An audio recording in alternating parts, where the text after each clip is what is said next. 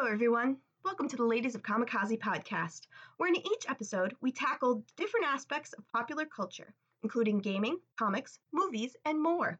We talk about what works, what doesn't, and our vision of a more inclusive space for everyone.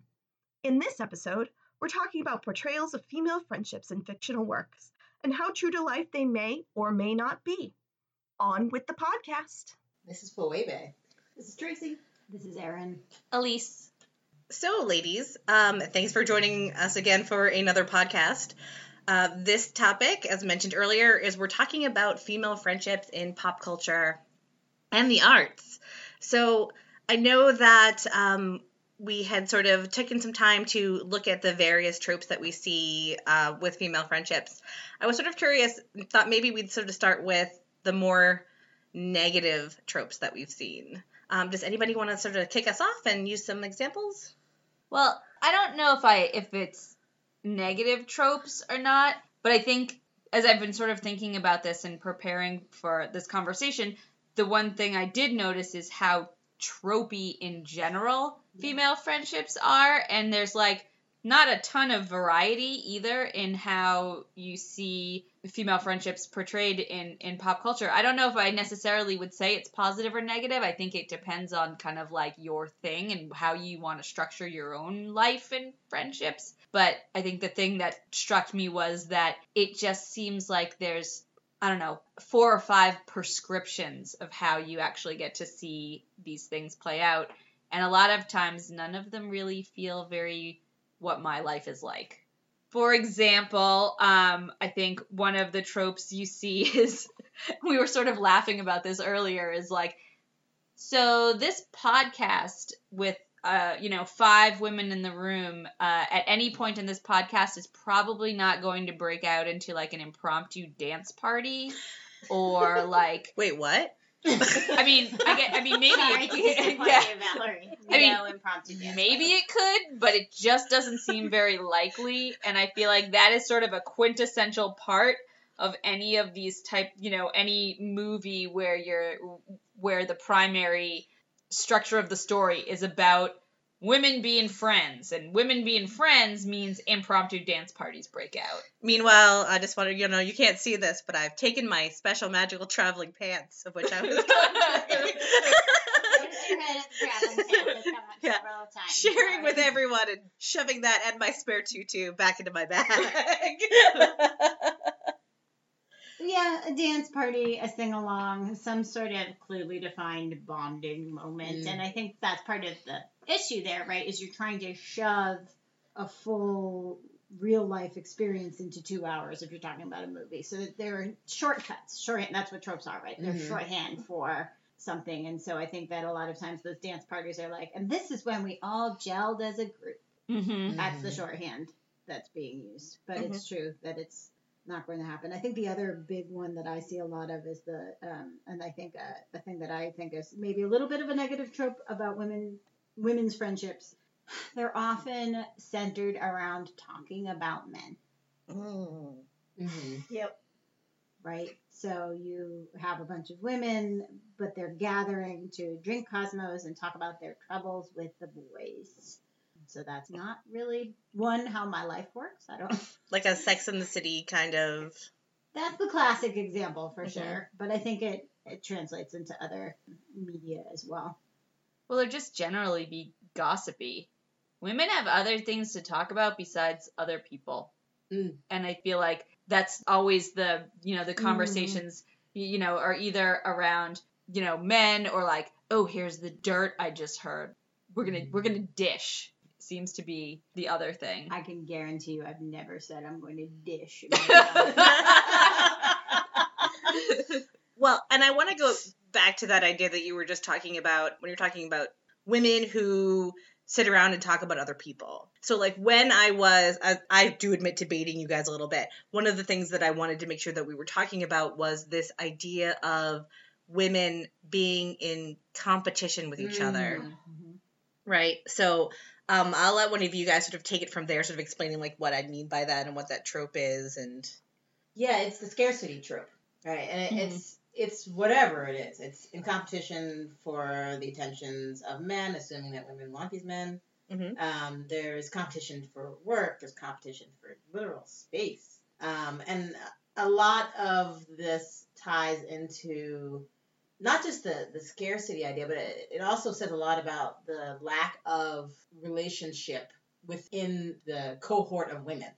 Like it's all about what they're doing outside of themselves, um, and which is really different from actually living a life where your your cohort is all of the various.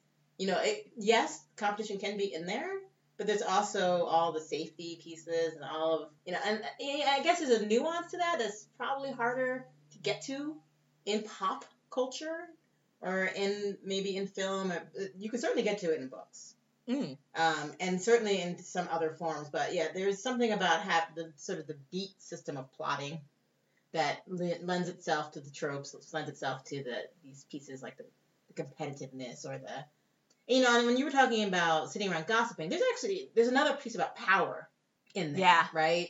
I mean.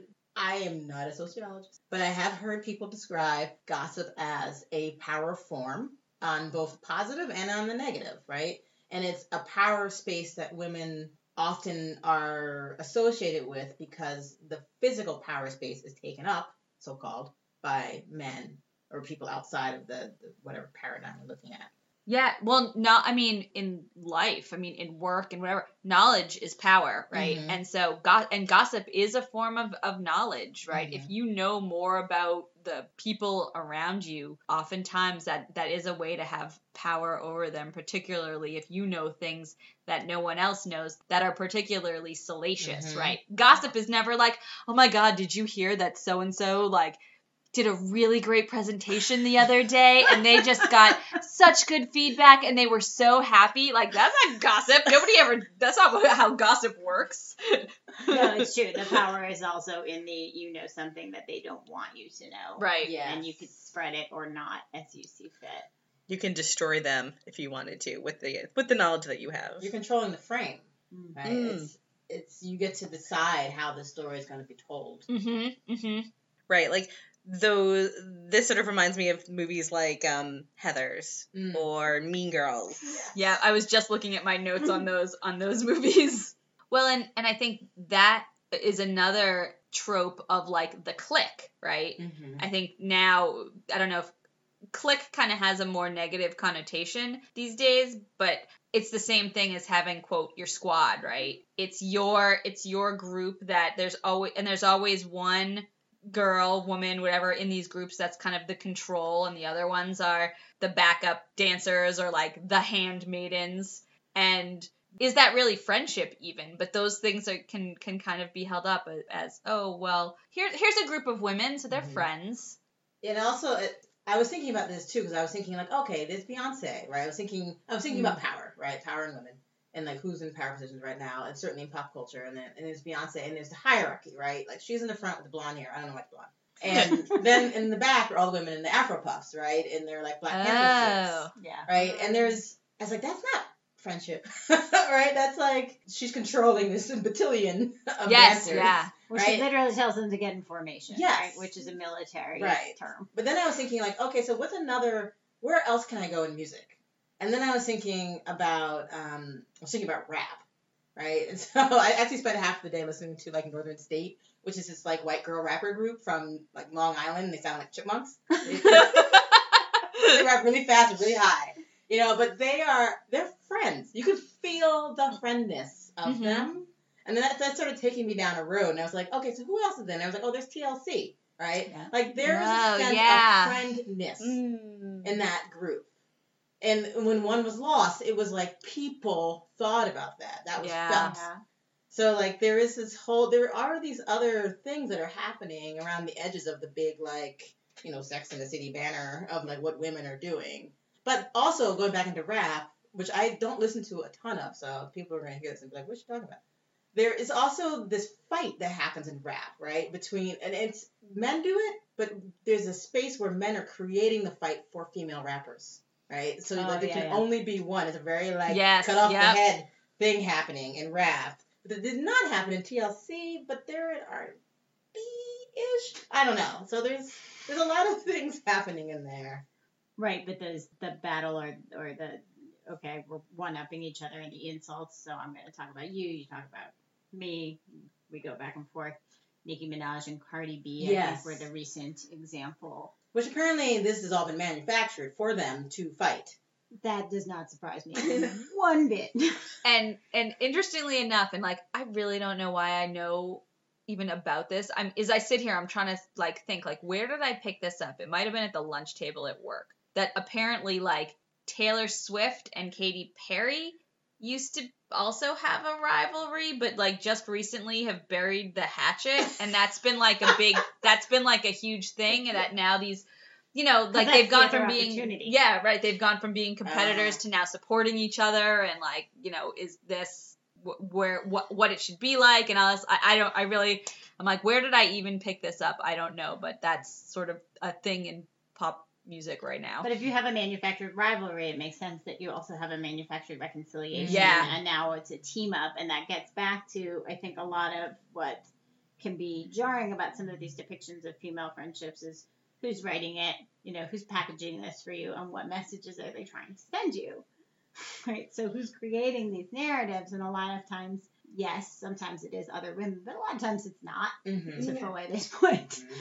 you know, men are controlling the narrative and saying, okay, it's yeah, this is. I mean, it's you know, it's uh, it's pro wrestling, right? Whose turn is it to be the heel? Whose turn is it to be the face?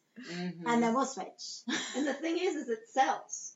Yeah. Drama sells. So if drama sells, then what are you gonna get? More drama. I have a niece who's in middle school, and that's all she sees. All she sees in pop culture Mm. that is geared towards her is like these friendship, these frenemy friendships, Mm. the drama-filled mean girl clique friendships, and that's what she's seeing in pop culture, and that's also what she's seeing in the middle school cafeteria. So Hmm. she has more friends that are boys because she Mhm. feels more comfortable doing that. And I think it's interesting listening to her talk about it and thinking back to when we were in high school, middle school. Like I made friends with guys. I sure did not. But I mean, you do bring up that interesting point, right? You know, tropes are shortcuts, but they're shortcuts for things that can often be very real, yeah. Mm-hmm. right? So this is absolutely a real thing. And, you know, Hmm. there's always this question about sort of where is it coming from? Is it that life is feeding art? Is art feeding life? I mean, I think it's cyclical, right? I mean, Yeah. right. So the, the movie Mean Girls is based on a book that was nonfiction called Queen Bees and Wannabes. Oh. Hmm. And so Yeah. it was looking at those interpersonal relationships between middle school girls. And I think I think it's a little bit of both. I think if you keep shoving down these narratives that there's not enough space, like Phoebe said. There's some story being told that it's very Highlander and there can be only one. right? And so that's that's the story you're told. And so how where is your place going to be in this hierarchy? Um, and so I think that is a societal expectation. And then add to it, particularly for preteen girls, the very real hormonal piece, right? Whether they identify as, or, as girls or not, all teens of all stripes are dealing with a stew of uh, weird hormones, and, and I think that exacerbates it because everything feels real, does feel really dramatic. Mhm. I don't know if anybody remembers being a preteen, but it Oh, yeah. all felt so important. And then you look back as a, you know, even in college, and you're like, what the hell? Yeah. And if this is what you see, then this is what you're going to write about because this is what you know. So those Mhm. those men that are trying to get the teenage girl experience is only seeing this image in school that is driven by this is what is expected of Mm. the teenage friendship. Mhm. So it continues that narrative. That you're right. It is a circle, a vicious, vicious circle. And it's but it is not even just men too. I mean it's it, the squad mentality which is kind of out there now as something good right? Like you have your squad like you have squad goals and you you know but that still is it's the same thing as a clique and with that comes an exclusivity Mm. right? And so if you're not in the squad then where are you? Wait, like what you- are you? And you can't have one unless somebody's not part of it. right Your squad is not the whole world. right That'd be, that'd be tiresome. Making plans is It's a hard lot of enough. personalities. In Yeah. there. Like Yeah. hard enough to make schedules with five other people. Come on. Now, as we're talking about these these narratives and you know sort of who tells these stories, are there any examples of stories where we see these tropes that have sort of resonated for you guys, like through um, maybe that you read when you were younger, maybe that you've run across now? Um, good examples, bad examples, like things that you think people should sort of check out on their own. I just thought of a really weird one from childhood, but actually I think this is surprisingly put together for all of its flaws. I'm going to say the Babysitters Club. I have that on my list. I'll, Oh, and I'll, yeah. I'll let you talk about it further, but I was just thinking about in terms of a positive Mm. bunch of girls getting together and having a friendship. Yes, sometimes there are dramas, but for the most part, they get along and they have a little business together and, you know, they function. I don't know if you want to say more about it, I mean, Tracy. the wonderful thing about the Babysitters Club is it still exists today. It just Mhm. exists in graphic novel form, which I haven't gotten a chance to check out, but I totally want to because I owned every single Babysitters Club book as a as a kid.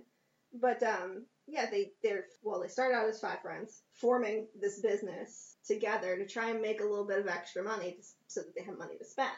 They're always there for each other, and I think that that's what's beautiful. Like they sure they fight, but their fights seem real. They don't seem like the forced drama like a lot of things we see. And so I think that the one it's just so good. I miss I miss like it would be weird to be sitting on the train reading a Babysitter's Club like the actual book now, like that I don't know. you know grown up, but but I would love to like break those out again. And I think that's the one sad thing about not having a girl is I can't really like mm. be like here here's this thing I love.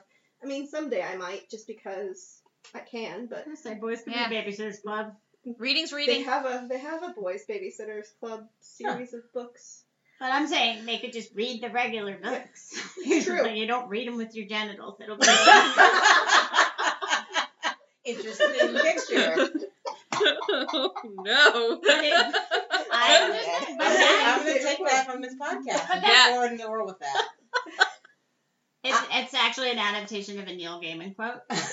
Right, it's yours. Right, it's yours. toys. It's yours. But it was about toys. Is it a boy toy or a girl toy? Mm. Oh yeah, no. Unless you use it with your genitals, because there are, then it's an everybody toy. It's an everybody book. Yeah, yeah. I did not read them as a kid. I saw them because I worked in the library, but I and I was aware of them, and I was aware of what you described, like this whole world, like little mini world about business, about girlhood, about sort of this camaraderie, camaraderie, how you say that word. But they were outside of my what I would normally read, and going into books, one thing that I was like, I was looking for that. I was like, what dynamic can I think of that would be similar to that? And I was coming up with pretty much nothing. Um, except I was reading a lot of fantasy in like my young, young adulthood. And there is a fair amount of women together in fantasy. And I couldn't come up with a ton. But one um, collection that I was thinking about is this Sharon Shinn is a fantasy author. She lives somewhere in the Midwest. And she has uh, two different series of books. One's about these angels, sort of. Um, and then the other is a, you know, like a, there's kings and queens and that kind of thing going on. Um, and there are two women who have different gender expressions of being female, which is why it really stood out to me. Mm. Like they're not female in the same way, and it's not. It does not. This is not woke work, um, but there is something lovely about this sort of the quote unquote feminine, making air quotes, um, very you know uh, sensory oriented one up against the behaviors and the stylings of this more like slightly more masculine, but more like a serious person who has a lot of pain. So they have very different things, but they're very close. And over the course of five books, they maintain the same level of friendship, right? I There's no that. ups and downs. love that so much. So there is, I know, that stuff is out there.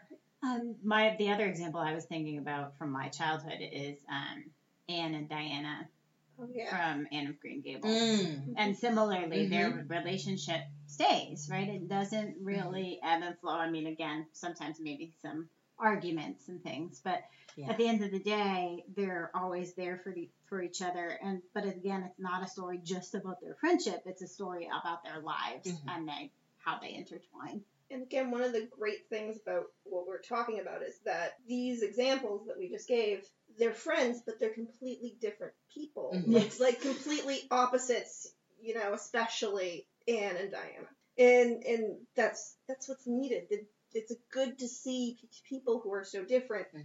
able to maintain that friendship, able to overcome any arguments or anything like that. Right, and it's a difference. It's the difference that maintains the friendship. Yeah. Like I don't barely remember the show, but I remember living single, mostly because Queen Latifah was in it.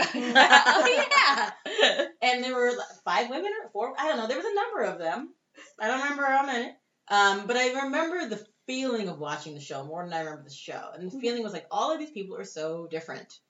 And they're living in this space together and they're like trying to figure out their young lives. And there was something really like delicious about it that kept me watching it, even though I have zero memory of it. And then like I know that, or the I should say no. uh, Theories are that that sort of begot Friends, which was Huh. a much sort of shallower, I think, not necessarily storytelling wise, but just like personality wise. Not their jumps weren't as like stark, at least not to me. Um, so uh, yeah, I was like playing with those ideas as I was thinking about this topic and and trying to remember. Like the hardest part was just remembering back to like what did I watch? What do I watch? Who am I? Actually, that's a that's a great segue though. So, what do you watch? We were just talking about maybe examples from like when we were younger, but are there any sort of in the current climate that we're in, sort of what tropes are we seeing most often, and are there any sort of more modern and newer examples of these female relationships that we've been talking about? the two that I have been thinking of, and Erin, maybe you want to jump in on one of these too, is the first one is Jessica Jones, where um, her friendship with Patsy Walker is so complicated.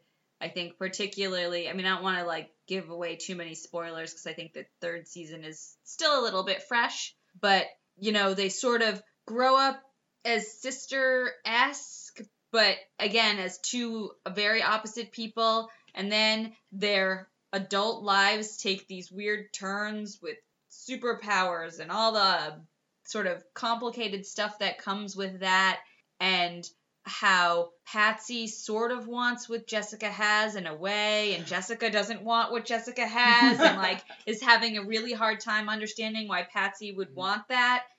And the way that in some ways it tears their friendship apart, but there are these like two or three kind of if you literally thought of it as like a fabric ripping ripping apart, there's maybe two or three super strong threads that don't rip.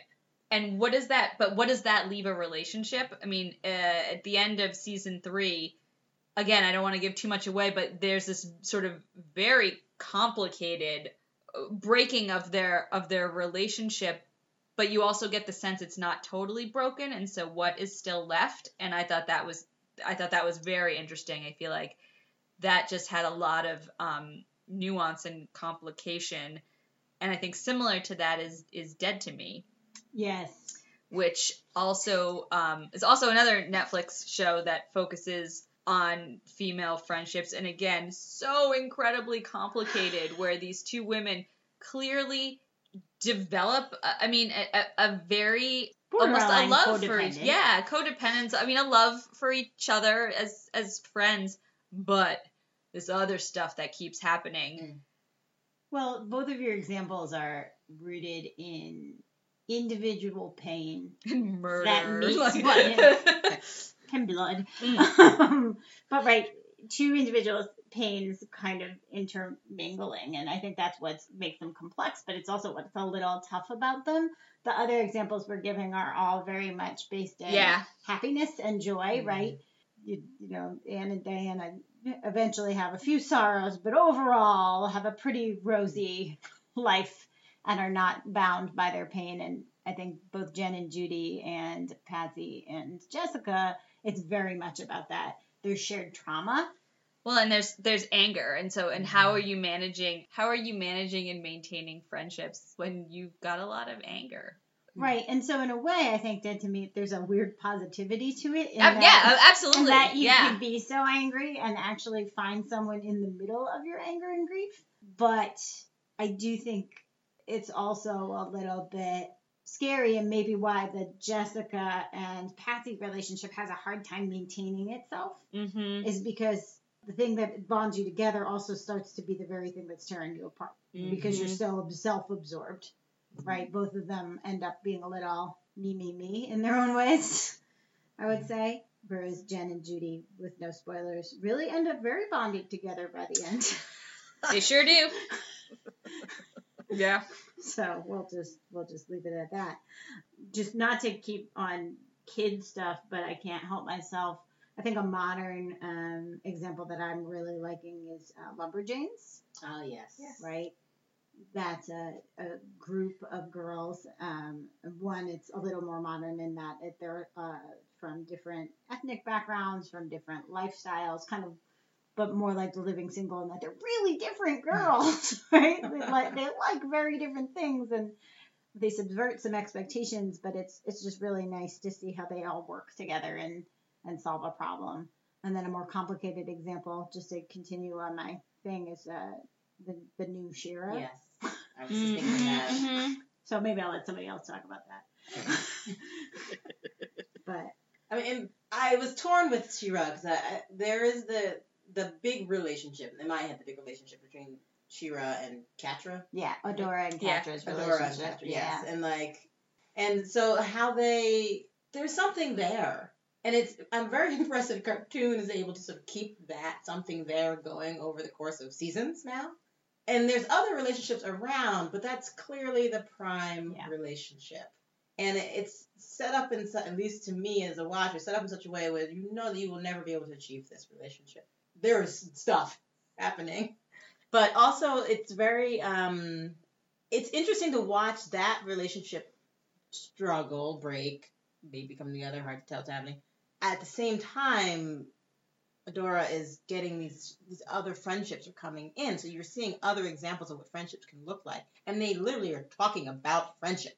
Like Mm-hmm. It's, yeah, it's pretty major. the Yeah. show is like this is what friendship is, you know, and it's I don't know, it's really it's a very interesting take on it. Well, the Adora Catra relationship is plagued by some of the things we were talking about earlier. Yeah. There is a competitiveness, right? There's a jockeying for position and jealousy and feeling bad about who got and who didn't.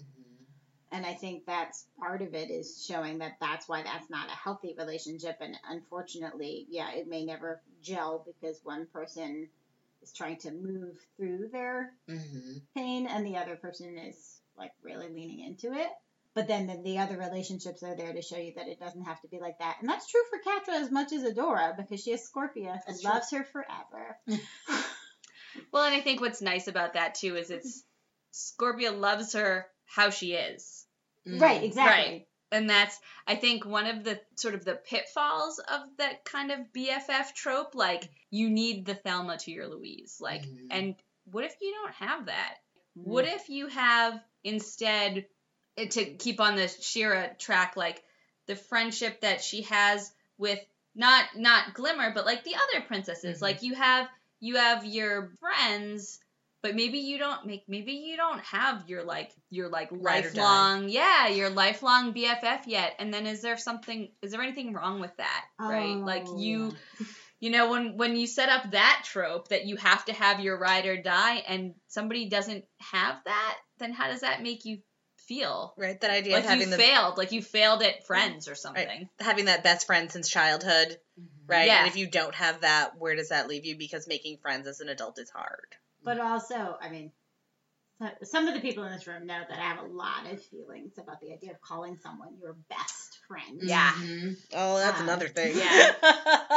And so I'll just confess to the world on this podcast that I hate it.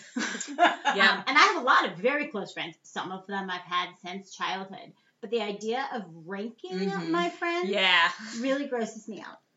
Um, I just don't love the idea that one person is your is your everything. Partly because, right, that's not that's not fair to them. Mhm. How can somebody be everything for you? mm-hmm you know and i think it's really important to have complex relationships i think it's fine you know and people say it and i i, I don't mean to disparage those who use that term like that i don't know that people put this much thought into it as i'm putting into it but for me it just like this idea that one person is above all others in some way just doesn't really work for me. There are friends who are, I'm more close to and friends that I'm less close to. Some of them, you know, some of it's proximity too, right? There are people you just get to see more often, Mhm. and so you're closer because you talk to them all the time. Yeah, that sort of locks in place. It doesn't let like for many of the examples we described, people are moving in their friendship. Mhm. Things are closer, Yes. things are further apart, and the best friend idea locks you into Uh-huh. a certain paradigm. And yes, people are using that term not necessarily thinking about it with this level of analysis or depth. But that said, I've I've always been resistant to it because I didn't for exactly what you were saying. Like I've never had that particular relationship, Mhm. right? And then for me, there's this there's another thing going on because it's like okay, I am black. There is the black girlfriend, girlfriend, Mhm. that word, right? And I was like, I've never had this thing. Like, how do I get it? Do I just order away? sign up for my black So how does Your that mail order. right? Yeah. So, so- and it makes me think so much about the young person you described and these dynamics and mm. how even though this is pop culture, as always, it is real. And it really is shaping how people get to move through. So I've I had to, you know, go through most of my life and be like, I don't, I haven't achieved this thing. I keep Yeah. missing it. And then one day I was like, oh, it isn't, this isn't real. You know, it's real as pop culture, it's real as concept, but it isn't, it's only as real as you are living your life in that. when you don't have a checklist that you have to, you know, right? If I have not achieved these things, I am not a fully realized. But there are many young women, girls who are sitting in their classrooms right now, thinking to themselves, "I don't have a BFF. I don't Yeah. have a black girlfriend. Yeah. I'm whatever." I have to sit alone at lunch because I don't fit into that clique that is all sitting together at that table over there. Yeah. Like, that's just you know. or or even or even that you you have friends but you don't have the magical BFF and therefore you've still failed. Yeah. Like, you know, Valerie and I have a teen in our life that that is often a Mm. a lament we hear, right? Like, I don't have any friends. I'm like, well, what about this girl and this girl and this girl and this girl and this? Girl? Uh, yeah, yeah, yeah. But the the magical BFF is not there yet, The and one so only. yeah, and so it still feels like I don't have any friends Mm. Right. because there's this feeling that to really have like one at friendship, you have to have the magical and that's the, the same magical with, BFF. with boys too. Like young boys, like I hear that from my son. Mhm. Well, this person called me stupid. Well, not everyone's gonna like you. Mhm. like, and he's like, but I want everyone to be my friend. I'm like, well, that's not gonna happen. I have many BFFs. I'm like, no, nobody. They'll Mm. they'll grow up to find out how exhausting that stuff is. Yeah, I mean, like I know I'm sounding a little bit sarcastic, but being all things to Mm. a, to all people, there's a reason that people want to have more than one friend. Well, and having that feeling that you've got to, to your points of locking in to the, the BFF doesn't take in for account growth and change, Yes. right. Right. I don't have any friends from middle school, I don't think. Well, maybe sort of, but they weren't even in my class and like but like you just if you if you feel like you have to kind of be locked to this one person, Whereas I am Yeah. still friends with the person I was best friends with in school, but and we're close friends. She's among my closest friends, but we also have really different lives. and like, right. like we just, you know, we spend time together. Who here is the same person they were in middle school? Well, I don't have kids. She does. So like that conversation is already like, I'm not going to be that for her, right? and I think today throwing in social media and everything, like Mhm. everybody is out there to get the most friends. the Mm. most likes. Everyone likes my photo. Like, it's so hard to grapple with. Like, this is not, social media is not real life. Just as pop culture does not depict what life is at. Mhm. What you're actually living. Yeah. All right, so ladies, we're getting actually close to our wrap up time. So I wanted to know if there were any sort of last examples or topics that you wanted to explore, maybe more books or perhaps like the dynamic of women in the arts. Yeah, there was one thing that I was thinking about about dance in particular because I was trying to remember, think back to like good relationships that weren't tropey, and I realized that I've seen a lot of like really interesting stuff in current modern dance. There's a choreographer named Camille, I think her last name was Brown. She did a whole piece on black girlhood, and there were two characters in one of the the little clips in the piece that they're getting together and they're fighting and they're sort of mimicking each other and they're acting older and younger and all these like really lovely elements of girlhood in this piece. And then it also made me think about just in general, like my experience. I've watched a lot of dance over the years and ballet in many forms. Women are acting as one. You know, there mm-hmm. is this hierarchy if there's a prima, you know, prima ballerina, but there's all of these women who are moving in concert. And then in other forms of modern I've seen, like there's a group called Urbanity that's out of like the South End. And they do these really rich shows where they have same sex people, two men or two women in a relationship in a piece. And it's really dynamic and really interesting. And you can see this sort of you can see the relationship between the dancers, which is fun but also you can see yourself and you can see a sort of broader sense of what relationship is, what friendship is, and what like fighting with your friends is in these dance pieces. We'll have to get some examples of that. Like if we can uh, find them, we'll make sure that we add them to the the notes for this podcast. links in the video. Yeah. Is there anything else anyone wanted to talk about? Maybe we could do a quick round of the more or less. That's a good idea. You know, just like snappy, like what one thing you'd like to see more of and one Mm. thing you'd like to see less. All of. right. That's a great idea. And you know what? We'll start in the other direction. Elise, we're going to start with you. One thing you'd like to see more of, one thing you'd like to see less of. One thing I like to see more of, since all my other friendship examples were like super downers, I'm gonna say sort of that like the Leslie Knope, like Ann Perkins, who just like love on each other so much and are just incredibly supportive each of each other. So female friendships that show women supporting each other and like trying to raise each other up. Less probably the this the super generic like competition. I mean, it's just it's old, it's tired, it's boring. For me, more, I would like to see more non-romantic intergender Mm. intergender relationships. We didn't really get into it here, but um, Mhm. there's it would be nice to see more um, folks not have to be considered romantic prospects because they're of different gender expressions. And my less was also competitive friendships, so I'll leave it at that. I want to see more, the same as Elise, I want to see more positive friendships, more helping each other rise up and be like the best that they can be. You know, more of the positivity. And I am so done with the clicky. Like, I, I am actually, like my hot take, hate Mean Girls so much. and I'll watch Heathers every now and again, but I just can't. Like, I don't like the clicky teen. It's so awful. I I would like to see some more like I don't know like guest spots like friends. So one thing I was thinking was like uh, Janet Jackson having Joni Mitchell in in a song. Like there is Mhm. something that's just so delicious about that. It's so great. I would love to see more of that, like more positivity, but more of this sort of unusual combinations. Um, and I'm also on the less competitive side. I mean, I'm actually fairly competitive, but I'm games. Yeah, we're, I'm going to see less of that because I'm tired. There's there's space for more stories. Mm-hmm. Awesome. And even though I'm playing the part of moderator tonight, I would like to see us all break out into more random dance sequences. and